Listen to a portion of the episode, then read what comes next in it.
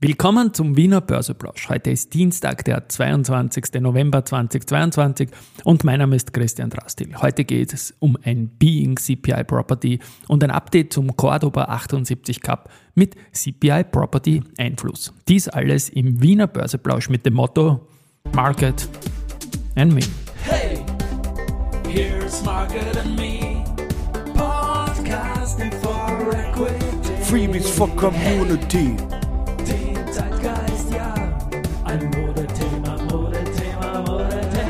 Ja, die Börse als Modethema und die Novemberfolgen des Wiener Börseplausch sind präsentiert von Wiener Berger und Rackwest.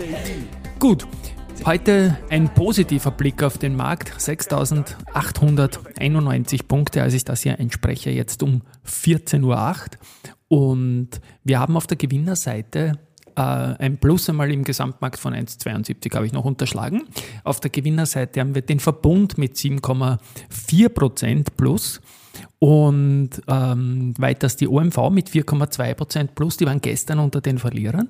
Capsch Traffic kommt mit plus 4,04% plus und auf der Verliererseite Warimpex minus 2,8%, Agrana minus 2,7% und die Do Co., die zuletzt super gestiegen ist, mit minus 2,4%. 4%. Gut, ich habe gesagt in der Einleitung, ein CPI Property Tag, Being CPI Property. Und die Geschichte gestern haben wir ja gesehen, also die, die S-Immo hat mit minus 12% eröffnet, ist dann mit plus 15% aus dem Markt gegangen und die Immofinanz ist immer schwächer geworden im Tagesverlauf und war größter Verlierer mit minus 4,46% gestern. Heute ist so, dass die Immofinanz unverändert ist und die SIMO-Aktie weitere 2,51 Prozent auf mittlerweile wieder über 21 Euro zulegt. Und dazu gibt es heute die Nachricht, dass die CPI Property Group das Ergebnis jetzt bekannt gibt, äh, wie viele ähm, Angebote da erfolgreich waren in der Einmeldung der SIMO-Aktionäre. Und es wurden 6,74 Millionen SIMO-Aktien angedient. Und da geht es jetzt um insgesamt einen Gegenwert von 154 Millionen Euro. Und die CPI hält dann insgesamt 65 Millionen Aktien der SIMO, 88,37 Prozent vom Grundkapital. Und danach äh, wird die CPI direkt, also nach der Abwicklung, 45,5 Millionen Aktien erhalten und 19,5 Millionen indirekt über die Immofinanz. Und das ist ja auch das Thema, dass die S-Immo und Immofinanz äh, jetzt nicht fusioniert, sondern irgendwie konsolidiert werden sollen und die Immofinanz könnte ein S-Immo-Paket übernehmen. Das hat gestern zu einem großen also Spekulationsboom jetzt quasi in der SIMO-Aktie geführt. Es geht da um den fairen Marktwert, äh, Mittelding aus, aus NEV, aus dem Angebot, das gegeben hat und dem Aktienkurs der SIMO. Deswegen habe ich auch gesagt, CPI hat natürlich ein Interesse vielleicht an einem höheren Aktienkurs, weil es dann höher zur Immofinanz weitergehen soll.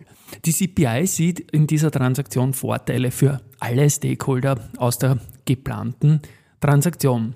Rein von der Börsennotiz her ähm, ist das mal jetzt so, dass die Immofinanz gestern mit dem knapp 5% Minus da jetzt mal nicht zu den Gewinnern gehört aus der Sicht der Aktionäre. Jetzt muss man sagen, CPI Property ähm, hat letztendlich zwei Angebote gelegt, hat bei der Immofinanz pünktlich gezahlt und bei der S-Immo wird das ebenfalls der Fall sein. Jetzt also die Aktionäre, die haben jetzt ewig lang Zeit gehabt, in 23er Regionen bei beiden Titeln zu verkaufen. Wer das nicht gemacht hat, da muss man sagen, okay, die Möglichkeit dazu war da. Meine Kritik an der Übernahmekommission und, und den Brokern und, und in der Kommunikation rundherum geht um die letzten drei Tage. Da können die Angebotsleger definitiv nichts dafür. So viel zum, zum Positiven. Man kann natürlich CPI Property auch als Controlling Private Investors Property irgendwie übersetzen, weil die, die Privatanleger oder auch Institutionelle, die sind da sicherlich gestern am falschen Fuß erwischt worden und man muss mal sagen, es waren viele Shorts im Markt. Das war auch logisch.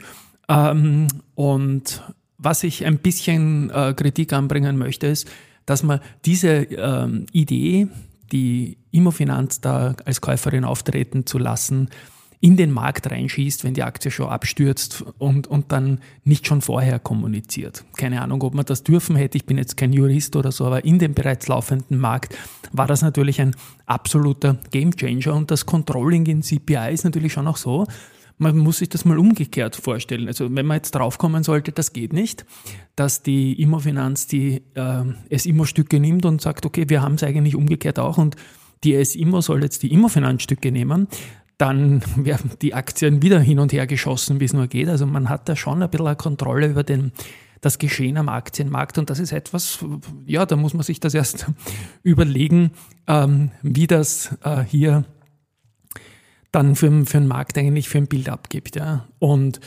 Niemand wurde auch gezwungen, die Immofinanz also nach dem Angebot wieder zu kaufen. Ich habe es auch fürs Depot long genommen und in der Bedeutung halt, dass man sagt, okay, Shareholder Value muss eigentlich zu jedem Zeitpunkt gelten, dass man das Bestmögliche für die Aktien macht. Wie gesagt, es wird jetzt auf den Preis ankommen und ich denke, die Immofinanz-Aktie selbst ist jetzt sehr, sehr billig. Das ist auch vielen, und ich habe mich da mit etlichen unterhalten, schwerfällt zu verkaufen.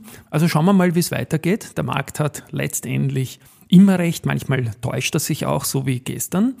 Aber es gab dann auch diese Game Changer Info von der CPI Property. Und es war auch lustig, wir haben ja gestern den Cordoba 78 Cup gestartet mit 39 Aktien aus Deutschland und 39 Aktien aus Österreich. Und da fliegen jetzt mal, ich verkürze das, äh, wer das genau wissen will, muss sich den gestrigen Podcast oder den Artikel dann dazu nochmal anhören. Da fliegen jetzt jeden Tag aus ATX, Prime und DAX die jeweils schlechtesten sechs Aktien raus, also nicht jeweils, sondern jeden Tag sechs und die können sowohl aus dem DAX als auch aus dem ATX Prime kommen. Und da war es gestern so, dass in der Früh, als ich das begonnen habe, virtuell ganz klar die SIMO raus war und zum Tagesende so, dass die Immofinanz dann raus war. Mit minus 4,46 Prozent war sie die schlechteste Aktie dieser 78 Cordoba-Aktien. Rausgeflogen sind weiters auch Adidas, SBO, Covestro, FACC und Puma. Die haben alle so circa 3% verloren. Damit sind jetzt von 78 Aktien im Cordoba Cup nur noch 72 Aktien drinnen, jeweils drei von äh, Österreich sind gegangen und drei von Deutschland. Und bei der Immofinanz kann man halt sagen, es ist die Taktikänderung, um im Fußball-Speech zu bleiben des Trainers CPI sicherlich der Grund gewesen, warum die Immofinanz diesen Cordoba 78 Cup mal verlassen hat müssen. Weitere Nachrichten kommen von der Frequentis. Die haben mit der ÖBB gemeinsam eine Innovationskooperation zur Erforschung automatisierter Drohnenflüge in Österreich unterzeichnet. Da geht es um die Prävention von Störfällen durch Wartungsflüge, frühes Erkennen von Schäden an der Infrastruktur. Also ich glaube, eine gute Sache und die Erarbeitung aller Aspekte für eine Genehmigung dieser automatisierten Flüge sowie die Sammlung von Erfahrung für deren Abwicklung. Und ich glaube, wenn es um äh, Genehmigungen geht oder sowas, ist die ÖBB da relativ gut vernetzt. Von der ÖBB zur ÖNB, die haben sich den Financial Stability Report wiederum zu, äh, zur Aufgabe gemacht und veröffentlicht. Und da wird den Banken schon geraten, dass man eine nachhaltige und vorausschauende Stärkung der Kapitalbasis schafft.